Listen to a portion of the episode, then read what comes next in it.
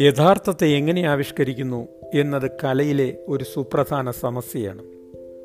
ബാഹ്യ യാഥാർത്ഥ്യത്തെ കണ്ണാടി പ്രതിബിംബമായി പ്രതികരിക്കുന്ന അവതരിപ്പിക്കുന്ന രീതിയാണ് സാമാന്യേന യഥത്വത്വ ആവിഷ്കരണം അഥവാ റിയലിസം.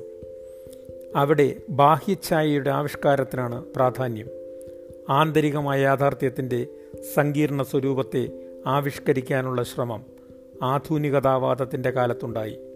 മനോഭാവങ്ങളുടെ മനോവൃത്തികളുടെ ഉബോധ അബോധ മനസ്സിൽ നിന്നുള്ള ഉദ്ഗരങ്ങളുടെയൊക്കെ വാങ്മയാവിഷ്കരണം സാഹിത്യത്തിലുണ്ടായത് അങ്ങനെയാണ്. അതിന്റെ ഒരു മനോഹര ആവിഷ്കരണം സേതുവിന്റെ വേനൽ.